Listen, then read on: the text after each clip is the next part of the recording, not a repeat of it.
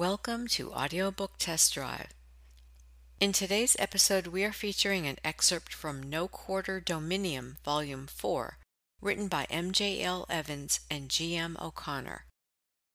Volume 4 of 6 begins as Port Royal suffers the aftermath of a destructive fire and a series of deaths.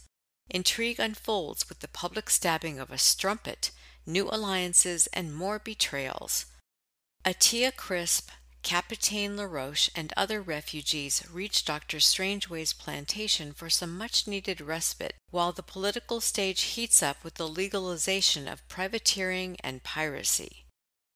And now for your listening pleasure, an excerpt from No Quarter Dominium, Volume 4. Aftermath. Dawn brought intense hues of orange and gold, painting Port Royal in a warm glow. Hundreds of ships sailed in and out of the harbor, some docking for repairs, others heading out to sea. Billows of smoke rose from the bakehouses, covering the landscape in soft white clouds. Near Morgan's Line, the large defensive wall on the south side of the city, a row of flags fluttered in the breeze. Adjacent the line of heavy cannons sat a quaint gated garden with stone benches. A young woman in an extravagant light blue gown sat staring at the sunrise. Katie Evans rubbed her tired red eyes from an action-filled night. She brought her feet up on the bench and hugged her knees. It felt like she'd been waiting for Royal Rook for an eternity. To her left at the scorched clubhouse in Henry's loft, the corpses of Codface, Mike, and Pikestaff lay beside the wooden shed. She knew she had no choice but to go back to the Crooked Compass Tavern to collect her things. Perhaps Rook would track her down there, if he wasn't dead after the previous night's hunt for the elusive pirate Gator Gar. Sunlight glazed the weather-worn buildings and crooked chimneys. The bells rang out at St. Paul's Church. Katie walked through the alleys and hidden corridors until she came to High Street, where the town crier and his drummer rallied the masses. The drummer banged for about thirty seconds before the town crier yelled at him to shut up. Next, Royal Rook's parrot, Checkmate, screeched overhead. For pity's sake, the crier yelled. Hear ye, hear ye.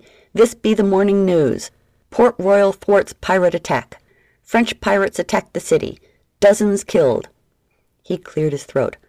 Firstly, your government wants you to know that the slave auction was a huge success despite the health scare and pirate attack. Your investments are safe. A sigh of relief filled the air. The defense forces of Port Royal have thwarted the French pirate Gator Gar, who poisoned the water supply. Secondly, Acting Lieutenant Governor Piper strongly urges all citizens and patrons to purchase new barrels of drinking water. A bounty has been declared of 60,000 pieces of eight on the renegade pirate Gator Gar. The town crier opened a broadside with a crude likeness for everyone to admire. Acting Lieutenant Governor Piper has vowed to capture Gator Gar and bring him to justice. This morning's news has been brought to you by Strangeway's Soothing Wormwood Formula. If you're not hallucinating, it ain't Strangeways. A smile formed on Katie's face. Inducing fear always whipped the general public into a frenzy. Rook told her you could never believe the papers. Most of the time they only printed rubbish to distract people from the real issues. She turned down a passage towards the inner harbor. Beside the Wherry Bridge, the Diamond Dog was docked and its crew readied for breakfast. Checkmate squawked agitatedly, perched on the ship's rail. Quartermaster Tiny McAllister paced the dock, eyeing Cope's Alley and Water Lane. This be a bloody unfortunate place, Tiny thought. The ship's sailing master, Quentin Winter, approached from the street. Winter was in his mid-thirties. He was not as battle-scarred as the rest of the crew, but he had one rather impressive scar from a cutlass that ran all the way down his left arm. No sign of him. He never went back to the Swiftsure. Winter's look of concern grew. Nor the crooked compass, neither, added a russet-skinned crewman called Snapper. What about the girl? Winter asked. Any sign of her? Tiny shook his head. Katie? Not since last night, if she's still alive. A cloaked man approached hurriedly. Tiny recognized the newcomer. Theo? Binge pulled back the hood. Tiny? Quint? What be your business here? I was hoping he was here. He ain't at the infirmary at Fort Carlisle. Binge swallowed hard. He was shot in the head. Tiny clenched his fist. Who shot him? Binge winced. I did. We was on opposing sides. Tiny folded his massive arms. Bloody Port Royal. Bloody unfortunate business. Checkmate shrieked and took off to perch upon a roof along Thames Street. Below her, two militiamen pushed a cart with a body on it. That be him, I suspect. Tiny charged forth. You there, stop, he thundered. Let me take a look. He lifted the white sheet to see Royal Rook's body, blood oozing from his left eye. Winter inspected the body. My God, Tiny, he's still alive. He needs a real doctor. I know a doctor, a good one. I'll go get him. Binge took off. Right, let's get him aboard. Tiny lifted Rook as though he were no heavier than a feather pillow. It was mid-morning when Cherry Banks arrived at Strangeway's apothecary. She kept her injured arm tucked in beside her and rang the bell. She wondered if it had been worth it, or if the retribution would be worse. It was only a matter of time until Art discovered her involvement in last night's chase around the city.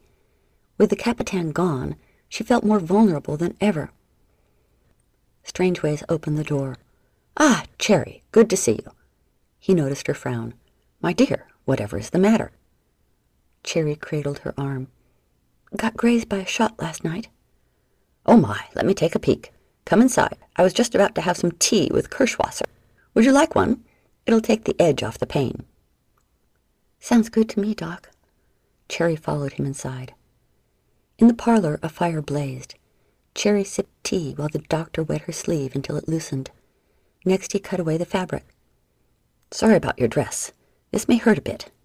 He peeled the cloth away, revealing an oozing, bloody gash. It's going to need stitches. In the meantime, I'll add some laudanum to your tea. Liquor and laudanum mingled in Cherry's empty stomach, making her feel like a rolled-up piece of carpet slumped in the chair. Her arm was tended to quickly, and soon came the last stitch. A few more drops of laudanum, the doctor offered. I'm quite fine, thank you. She spoke in a slow, deep drawl and leaned against him, slipping her good arm around his waist. I can't thank you enough. Her cheek pressed against his belly. I'll give you a care package, something to clean it with, and a bit more laudanum. He patted the top of her head. You're showing signs of shock. You need to rest. Cherry looked up. Have you seen V since last night? I had the pleasure of her company early this morning. She left to see her captain off. Personally, I'd rather she stayed in bed to get some rest, but you kids know best. She's a grown woman, Cherry acknowledged. Her captain's leaving, then? Strangeways massaged his temple. Preparing to sail as we speak. Going after Laloon, I suspect. You need to relax, Sander, or you're gonna drop dead. Cherry ran her finger over his lips. I'll be needing more of the poison. Oh? I'm gonna finish this myself. Alone? That's not a good idea. Give it time. Cherry's eyes widened. Why not? Her hand brushed against his hardening manhood. Oh, ye of little faith, we almost made it. The Capitan even said all or nothing. Take them all out or they'll come back at you. I see your point. He gazed down at her cleavage. Well, I'm afraid I'm out of the belladonna. She unbuttoned his trousers. I could whip up some pennyroyal oil for you. That should do the trick. Yes, whip it up. That should do the trick. Cherry's mouth moved against him. Under a state of shock, y- you could have side effects, the doctor grunted. of course, there is a risk of lockjaw. He gasped while her tongue tantalized him. I wouldn't want to end up like Burgill. He grabbed the edge of the chair and she became more aggressive. Only a small chance, though. Normally someone in your condition should be resting. Oh, you are so good at that. Well, as it is, you shouldn't rest with that high a dose anyway. A good polishing might do us both some good. Go ahead and get it all out. The back door to the apothecary creaked open and Binge called, Hey, Doc. Footsteps approached the parlor. Shit, it's like walking in on your parents. Thanks. Cherry collapsed back into the chair. But I'm glad you're here, Doc. Binge averted his eyes while Strangeways buttoned his trousers. I was almost glad I came, the doctor retorted. Royal Rook's alive, Binge blurted. Katie's Rook? Cherry said. He's been shot in the eye. Strangeways grabbed his medical bag and looked at Cherry. I should like a follow-up appointment later, but truthfully, you need rest. I want you to have some of the tea I've left for you and go to bed. Cherry waved him away. I'm fine, really. Don't forget, you need rest too. Yes, well, you know what the Christians say about the wicked. The doctor smiled briefly, and the two men left. Cherry crushed herself against the chair. Damn, he survived. Good shot that was. The Inferno room inside Bleeding Art's mansion acted as an operating room in which a thin, balding doctor shook horribly while stitching Dr. McCaskill's arm. Dr. Sober was chronically drunk and the type of surgeon you'd only hire if no one else was available. McCaskill winced, grinding his teeth through another stitch until the thread was tied off. Art was sprawled along the large couch, watching the procedure. Where the hell are they? He rubbed his dislocated right arm reflexively, causing himself to recoil. You only sent for them ten minutes ago, McCaskill said. It's not like we got a work shortage going on. Why are you first? I'm dying over here, Art snarled. Because I can't very well help anyone with my arm spewing like a whore on church day, now can I? It don't make sense. Why now? How could she? Art pouted. McCaskill coughed loudly. That's a fine job, Dr. Sober. Fine job indeed. He looked down at his partially bandaged arm. A drunken parrot could do better work. I can manage from here, Doctor. Thank you. Sober looked over the spectacles hovering on the tip of his nose. McCaskill took a coin bag off the table and handed it over. Any time I can be of service, gentlemen. Sober put the money in his pocket and gathered his tools. Good day to you. He opened the door and saluted. Long live King James. Art saluted with his good arm. Aye, long live King James. Jack Jane entered. Arrow coming in. McCaskill grabbed a large bottle of rum. That's why you named it that, ain't it? So you could hear Arrow coming in. He smirked. Headed right up your arse if you're not careful. McCaskill signaled Jane before removing a mallet from his medical bag. Come here, boy. What about him? Jane indicated Scarcliffe, who snored with his head pressed against the wall and his legs dangling over an armrest. Is he breathing? Yeah? Good. Let him sleep. I'd like to sleep myself, Jane grumbled. Is it my turn now? Art asked. Hate to trouble ya. He dropped into the chair by the table. You'll be wanting a big old shot of rum. The doctor handed the bottle to Art. Art took a swig and braced himself. Don't you got anything stronger? Do I look like Strangeways? Come on, you wimp. Be gentle. It's me first time. Art grinned and lay his arm on the table. Try to relax. This might sting a bit. What's the mallet for? Just in case. In case of what? In case you get on my nerves, the doctor snapped. If the bone doesn't want to pop back in place, I'll have to force it. Now shut up and let's do this. He shoved a piece of biting leather in between Art's massive teeth. Ready? The doctor twisted and jerked the shoulder back into position. Fucking ow! Art gnawed viciously on the leather, tears escaping his eyes. The shoulder popped. There, that wasn't so bad, was it? Like setting a mast. McCaskill slid Art's arm into a cotton sling. You know where you can stick it. Art took another mouthful of rum. Careful, laddie. Any sign of discoloration, I'll have to cut it off. I might anyway, for all the shit you put me through. The doctor took a drink. Take it easy on that arm a while. Scarcliffe stirred and released a dull groan. Good morning, sunshine, McCaskill said, raising the rum bottle. Gator Gar and Cherry couldn't have poisoned them all, not with just the two of them. Why would Cherry be helping him? Jane asked. That don't make sense. Unless it's the other way round. He's helping her. McCaskill mused, eyeing Art.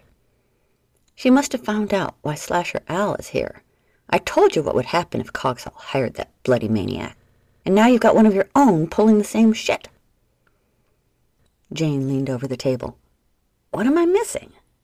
His face twisted to a frown. The full frontal lobe, McCaskill bellowed. You know who I'm talking about. That ginger is Rock Brasiliano all over again, and that's the last thing we need in Port Royal. He glanced at Jane. Well, boy, you're going to get invited to more meetings now. Cogsall hired Slasher Al to get rid of the competition. You was going to let him kill Cherry's girls? Art looked guilty. Not the little tart you fancy, but most of them, until you, Captain Cunnilingus, came to the rescue. We've got to get a handle on the syphilis problem in this city, McCaskill reasoned. Bullshit, Jane roared. Cherry's girls ain't got no syphils. The cleanest in town they is. He shook his head in disbelief. What happened to the vote? The vote's for show, kid. Get your head out of the clouds, Art advised. Here's what we're going to do. Jane's going to go pick up Cherry and bring her here this evening. McCaskill burst out laughing. Good thing she'll come quietly. He put his hand on his hip and stuck out his rear. Sure, Art. I'd love to get killed. Course I'll come quietly. We want her to think she got away with it, Art said. She can lead us to Gator Gar, Scarcliffe added weakly, barely able to lift his head. Art nodded and pointed. There, someone's thinking. He drummed his fingers on the table and then eyed Jane. I bet she'll play it cool. Don't let on that we know. Tell her I'm hurt and I need her to run the payroll. She's done it before. She'll go for it. But tell her I need to see her. Can I sleep? Jane moaned. Aye, if you must. Lazy arse kids. Art huffed. Edmund Cogsall peered down at his father's body in a wooden box. In the coffin beside him was Burgill. Both men had been cleaned up and dressed in fresh suits. They appeared to be only napping. More bodies were laid on the mortuary floor. Sheriff Tellum's crushed bloody remains had been scraped up and deposited in a casket, the lid closed. Stinger, Shipwash, and two slave buyers were stacked in the corner. The coffin maker growled with dissatisfaction, hammering loudly. Edmund remained silent and lit up a cigar. He wasn't terribly broken up. It was inevitable, given their family business. What concerned him was the circumstances of the deaths and the sheer number of victims. Those who had been decapitated hadn't even been collected from the clubhouse yet. What's the true motive here? Am I next? The coffin maker sat down his hammer and handed some papers to Edmund. Mr. Tellier dropped off new forms to sign. He needs you to confirm that this is the body of your father. There's a pen and ink on the table. Edmund signed and dated the parchment. The front door chimed and a cart rolled in with more bodies. Constable Blower patted his forehead while Beckford eyed all the cadavers. The newcomers included Ironclad, whose head clung to his trunk by a few ligaments, Stutters, Mike, and Pikestaff, their heads tucked under their arms. Where should we put them? Blower asked. With the rest of 'em. The coffin maker pointed at bodies in the corner. Cover 'em when you're finished. He tossed them a blood-splattered sheet. Militiamen unloaded the bodies. Blower cringed as one of the heads rolled towards him. The coffin maker kicked it back into place. Blower gagged. Mr. Cogsall, sir. Sorry for your loss. Thank you, Constable. Edmund glimpsed at two strumpets who'd been mutilated in unimaginable ways. Father Parker Alcock arrived, wearing blue-tinted spectacles and a robe with a large wooden cross dangling from his neck. Well, bugger me sideways with the Holy Trinity. He lifted the lid to Sheriff Tellum's casket. Blower took one look and heaved. God damn! And the Lord taketh away, or something.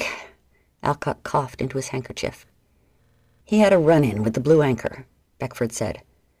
Alcock slammed the lid back down. Haven't we all? He saw Edmund. Sorry for your loss. I'll perform last rites, shall I? Edmund nodded. Very well. Beckford leaned over the two mutilated strumpets. When did these two come in? The coffin maker glanced over. Strumpets came in this morning, but they've been dead a full day at least. Two dead strumpets? Who cares? Edmund said. Gator Gar obviously didn't do this, Beckford stated. Well, they're not mine. Edmund spoke in a disinterested tone. Do you need anything further from me? Not presently, Mr. Cogsall. We'll be in touch, Beckford replied. Blower leaned against the open doorway, sucking in the fresh air. This be all of them for now, unless Bleedin' Art's lieutenant comes in. Aye, the coffin maker said. Think you'll be needing more coffins. Aye, the coffin maker hammered violently. Beckford rubbed his chin. I want Mute Katie arrested for murder and aiding a known pirate, along with her accomplices, Violante Hayes and those German strumpets. Aye, Blower agreed. Straight away. Edmund handed the papers to the coffin maker and took one last look at the bodies. I bid you gentlemen a good day. A dark, shiny box carriage waited outside, and its door opened. Mr. Cogsall, might I have a word? Edmund stopped in his tracks. Mr. Mayor? He cautiously entered, sitting on the seat opposite the mayor. The door closed, and the vehicle took off casually down the street. My condolences, Mr. Cogsall. I'd like to help you get your estate back. Seems our business interests have become more or less intertwined. Your father's former business partner has seized control of your rightful assets. Well, you see, my businesses are also suffering under these crude social standards imposed by the previous government, allowing pirates like Captain Valentine to soil the fabric of our society. We run our own shipping companies and don't need bleedin' arts protection. Always wanting to do my part, sir. What is it you need from me? To fight fire with fire, as they say though not officially on record. I'm sure your father has employed the services of Captain Slazarelli? or as they call him in the taverns, Slasher Al. I've heard the name, of course. We would like you to employ Captain Slazarelli in the name of reclaiming your family's birthright. If for some reason Acting Lieutenant Governor Piper chooses to award Captain Valentine a commission to protect Port Royal's interests at sea, it will open a door to commence raiding of enemy ships. We have a lot of business partners who would unjustly be deemed enemies. If this happens, our goal is to eliminate Valentine and divide his assets in the interest of protecting Port Royal investments. I will then return all of your family's assets and titles to you. May be able to contact Captain Slazzarelli, and since I would be the one to employ the pirates, it only makes sense that I collect a fee from the sponsors. Fifteen percent should suffice. The mayor knocked his walking stick on a side panel. You catch on quickly, Mr. Cogsall.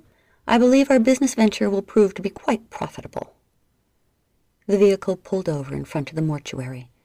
Edmund's man Stevens stood waiting with his carriage. Edmund opened the door to get out.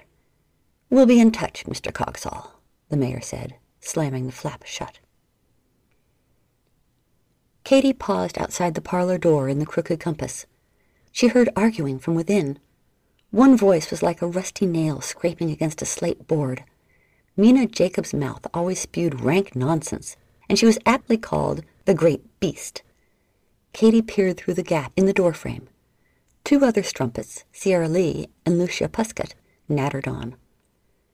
But we're still under Bleeding Art's protection, right? Sierra Lee's voice heightened. Even if Cogsall and Burgle are dead, right? I'd say all bets are off, Mina contended. Wouldn't you? Thanks to Chomps, we're on our own now. Lucia twirled her hair. What are we going to do? Sierra Lee shrugged. Go independent? We'd be cut down in a day, Mina's anger grew. Or work for Cherry, Lucia proposed. She got protection. Not no more she don't, Mina scowled, watching the door. Ah, there's the little songbird. Katy entered on the defensive. Katy, Tell you had nothing to do with it. Sierra Lee immediately realized her mistake and covered her mouth in embarrassment. Mina lunged forward. This be all your fault. You couldn't leave it be. You had to bite off the cock that feeds you.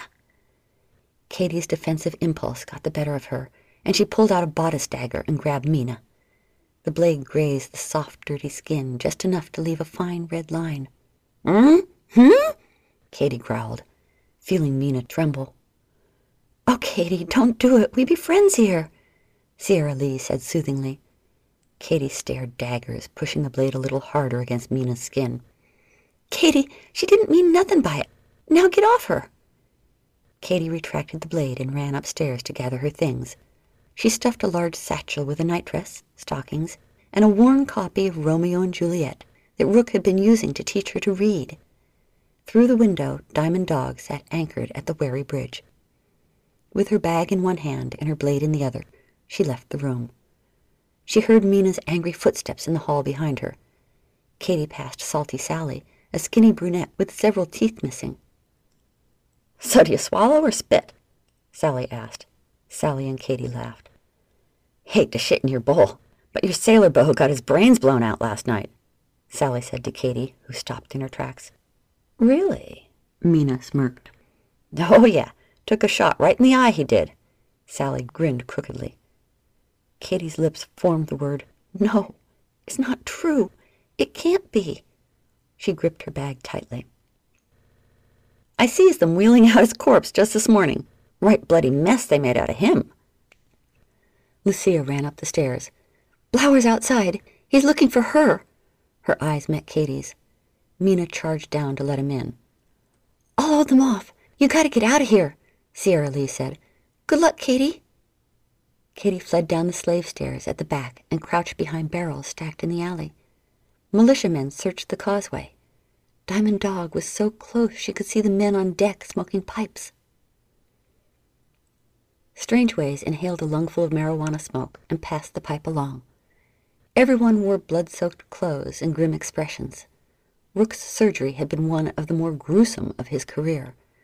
The shot had gone in through the temple and come out the eye. It was a miracle they'd been able to stop the bleeding. He'll live or die now. There's no other way to put it, I'm afraid. Winter cocked an eyebrow. Never thought I'd see a man's life saved by a red-hot marlin spike in the eye. The medical profession is like any other. Sometimes you have to use what you have, Strangeways said. Winter choked on a lungful of smoke, and something caught his eye. He pointed towards the causeway. That be the strumpet Rook fancies, ain't it? Katy signaled from behind a barrel.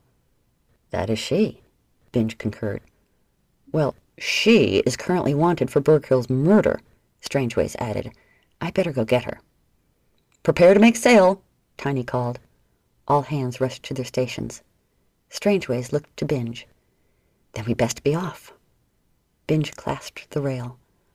I'm going with them. I gotta disappear for a while. You know that feeling the little fish gets when all the other fishes swim in the opposite direction? I got that feeling. Yes, it's called self-preservation, an old diagnosis. I myself am feeling a touch of what I call paralytis. The doctor shook hands. Perhaps it's best I don't know where you're going. All the same, Mr. Binge, a pleasant journey. Thanks again, Doctor, Tiny acknowledged. I'll add it to Mr. Binge's tab. Good luck, everyone. Be seeing you, Binge said. As always, our business relationship proves to be both beneficial and entertaining, though we may have gone a tad overboard this time. Yes, a tad, I'd say. Strangeways departed and headed towards the causeway. He slipped off his jacket and dropped it beside a barrel. Katy took it and draped it over her head. From inside the crooked compass, Blower bellowed, She's not here! Search around the building! Winter and Snapper wheeled a cart down to the causeway and loaded one of the barrels. Katy slipped into the back and hid by the cask. The men continued to the gangway just as Blower burst through the back door. Did she not come this way? he asked one of the militiamen. Nay, not out this way. Then spread out. Strangeways loitered nearby long enough to see the cart successfully loaded onto the ship. Violante watched Relentless drift away from the north dock. Captain Richard Longstaff watched her from the rear of the vessel. Her heart leapt and sank simultaneously. It was unfair to be parted from him so soon. His image grew smaller and smaller as the vessel glided from the harbor. V turned and walked up Thames Street. She passed a watchmaker's shop and a produce stand where she purchased a mango. A sense of liberation came over her. She had loads of money. Perhaps she'd never have to perform services again. She could triple her gold at the Swiftsure. There was plenty of room at the big table. Or better yet, she could get her own room at the lavish Wild Orchid Palace, the former guest residence of the Duke and Duchess of Albemarle. As she neared Smith's Alley, a strange man stepped out before her. His skin and hair was stark white, and his cold pink eyes bore into her. A dagger flashed from his sleeve, thrusting into the fleshy crevice beneath her arm and into the side of her breast. A scream was trapped in her throat until her instincts took over and she ran to the water. Help me! Somebody help me! Spectators spilled onto the streets. Reaching Bird's Alley, Vi yelled at the top of her voice, What do you want of me? Blood soaked her dress and dizziness took hold. Her pace slowed as she came to a landing along the causeway. The attacker followed, lunging for her again with a dagger, but she hurled herself into the harbor. The cold wet embraced her, and she tried to stay afloat. Shouts filled the air above. Someone called, Murderer! Murderer! Over here! A splash came a few feet away from Vi. She tried to swim for it, but exhaustion set in, and she began to sink. An arm slipped around her waist, pulling her towards the dock. Hands yanked her up. Beckford stood over Vi's body. What's going on here? Another strumpet's been cut, a man replied. Beckford inspected the injury. It's deep. She'll need to go to the infirmary at Fort Carlisle. Is that Katie the Swallower? Someone asked. Nay, said Beckford. It's one of Cherry's strumpets. Vi opened and closed her heavy eyes. The people around her appeared distorted, and the pressure of Beckford's hand against her wound caused her to scream. A group of militiamen carried her to the infirmary. The semi-conscious nightmare continued as bitter laudanum was forced down her throat and a stitching needle punctured her skin. Raw, aching nausea swelled inside. Her eyes flickered to see a thin, balding man sprinkle her with a pungent substance. Scorching pain grew, and more liquid was forced down her throat. Art napped sporadically on the sofa, his injured arm propped on a stack of pillows. The flames from the fire purred. McCaskill slept sprawled in a big chair, while Scarcliffe spread over the short couch with the parrot Cupid pecking his head. A burbling snort came from the window seat as Jane snored. Art sighed. I swear I'm going to smother him. He sank back into the sofa. Nay, that would mean standing up. The wheels of a carriage thudded along the gravel path outside and came to a halt. Haughty voices permeated the property. Everyone in the inferno room woke drawing their weapons. The bloody Whigs are here, Jane said, wiping his drool off the window. Art rose delicately to look out. Hyman and the Huguenots, what do they want? McCaskill yawned. To stitch a great Dutch wig to your arse, that's what. The doorbell sounded. Arthur Valentine, open up in the name of King William of Orange, Piper called. Well, I'm bleeding art of red, so let me bloody sleep, Oh, fine, go let them in. He gestured to Jane. Where is Captain Valentine? Piper demanded. I wish to speak with him immediately. Jane guided the Whigs to the inferno room, where they were immediately irritated by a wall of heat. The Honorable Acting Lieutenant Governor Piper to see you, Captain. Ah, the Whigs over Port Royal. What can I do for you? Art asked. Why wasn't I notified of the pirate attack immediately? Art raised a rum bottle. Consider yourselves notified. Good day to you, Acting Lieutenant. Mold advanced. Tellum was killed. Did you know that? Aye, I lost plenty of good men myself last night, so feel free to find your way out. Was it the pirate Gator Gar who attacked Port Royal? And was it a scarlet fever outbreak? Piper demanded. Art rubbed his chin thoughtfully. Well, aye, 'twas the pirate Gator Gar, or the Capitan, as the strumpets call him, who attacked, and nay, that was no scarlet fever outbreak. 'Twas Gator Gar's killings and begging your pardon, acting lieutenant governor. Your men are what we in the shipping industry refer to as ballast. The Whig seemed perplexed. Dead weight, Art burped. Did you see him yourself? Mold queried. McCaskill took the rum bottle. We both saw him, and it was him. He attacked us and fled. Then you've seen him before, Mold said. Where did you last see him? Art flinched and repositioned his arm, turning towards the old church. The doctor took another shot. From there he could have turned anywhere. What was his intended target? Mold continued. Art gave a carefree wave. Maybe he just didn't like what we've done with the clubhouse. Maybe he prefers a more Jacobean motif, the doctor suggested. Mold scratched beneath his wig. Could he still be in the city? That's my question. Maybe. Art now felt pretty much numb from the neck down.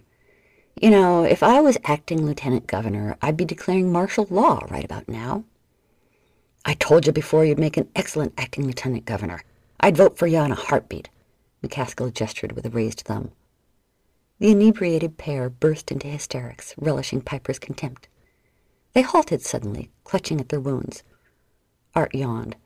Now, if you'll excuse us, I'm bloody tired. Wake me in the morrow. The bird is pecking your man's head, observed Talliere. McCaskill observed Cupid and Scarcliffe.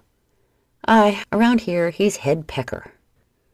Art passed out on the sofa, head lolling to one side. Must be delayed shock. It's a recent diagnosis, McCaskill said. Well, if you'll excuse us, we've had a trying night. Gator Gar is long gone. Do let us know if he turns up, won't you? Now, bugger off, begging your pardon, the lot of you. Piper, Mold, and Talliere shuffled to the door. We'll show ourselves out, Piper huffed. Good luck with the capture of Gator Gar, acting lieutenant governor, the doctor said. Oh, Gator Gar won't get far, I can assure you. Piper slammed the door to the inferno room. Art's eyes suddenly sprang open. It has a nice ring. Gator Gar won't get far. He scribbled on a bit of parchment. Oh, by all means, stop to write a love sonnet. We got lots of time, McCaskill said. Scarcliffe pushed Cupid off his head. Why does he do that? He's pecking the lice, so leave him be, McCaskill replied. You still living in that dump over by the fish market? Art addressed Scarcliffe. Aye, but I told him if he fixes it, he can live at the clubhouse or the loft, the doctor added. Good idea. Move in there with Blackmore and fix it up, Art agreed. Right then, O oh great leader of men, what are we doing about Gator Gar and the Pikey? Surely you're not going to let the Whigs find them. That's exactly what I'm going to do, Art mused. It'll keep them busy for a while. Gator Gar is long gone anyway. There's that echo again. McCaskill held his hand up to his ear. We hope you enjoyed listening to this excerpt from No Quarter Dominium, Volume 4. If you would like to hear the entire audiobook, it can be purchased at Amazon.com, Audible.com, and iTunes.com.